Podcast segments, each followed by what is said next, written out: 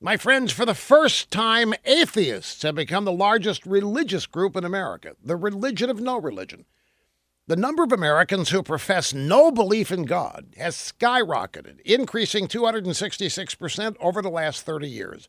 Now, almost a quarter of the population is atheist.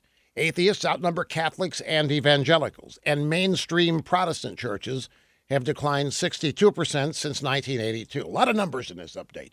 Is anybody surprised by this? Liberal Democrats have been waging a war on faith since the 1960s, and their victories are shattering our society.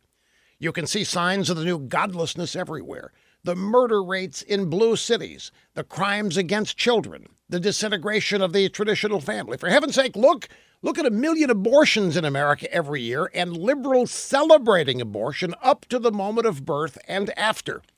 The same survey revealed something else a happiness recession.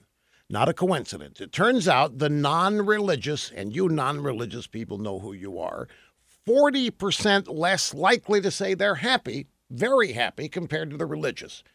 Well, amen to that. The left is as wrong about God as they are about everything else.